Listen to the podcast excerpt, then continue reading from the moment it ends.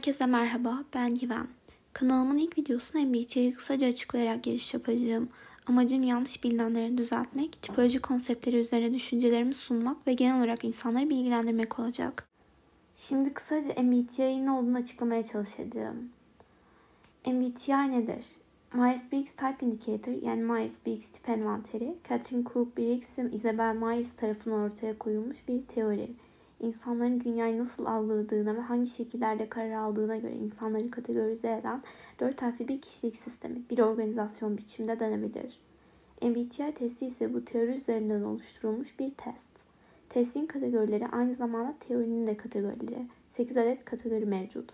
İçe dönük, dışa dönük, duyumsayan, sezen, yargılayan, algılayan, hisseden, düşünen. MBTI testi ve MBTI teorisi aynı şey değil.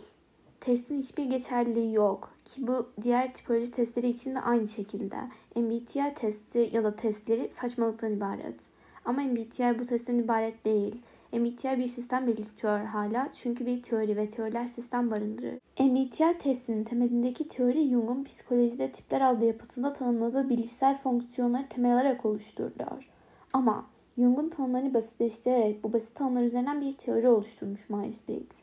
Örneğin Jung hiçbir zaman ama hiçbir zaman 4 harfli 16 kişilik tipini önermedi. Myers-Briggs bilişsel fonksiyonları temel alarak bu tipleri ortaya çıkarttı. Aslında Carl Jung'un ortaya attığı fonksiyonlar çok daha farklı ve detaylı.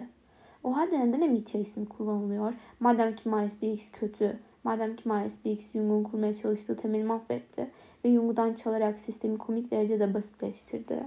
Bunun nedeni de şu.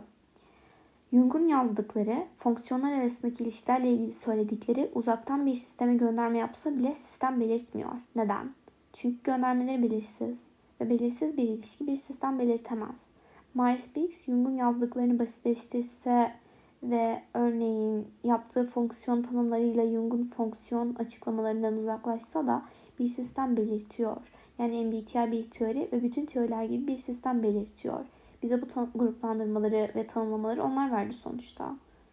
Gruplandırmalar derken kastettiğim tipler, NETP, NFP falan. Ve yanılmadıkları şeyler var. O da bazı fonksiyonların beraber çalışamadığı. Yani sistemi iyi oturtmuşlar. Sonuç olarak Myers-Briggs Jung'un arketiplerini basitleştirse de Jung'un yazdıklarıyla bir sistem ortaya koydu.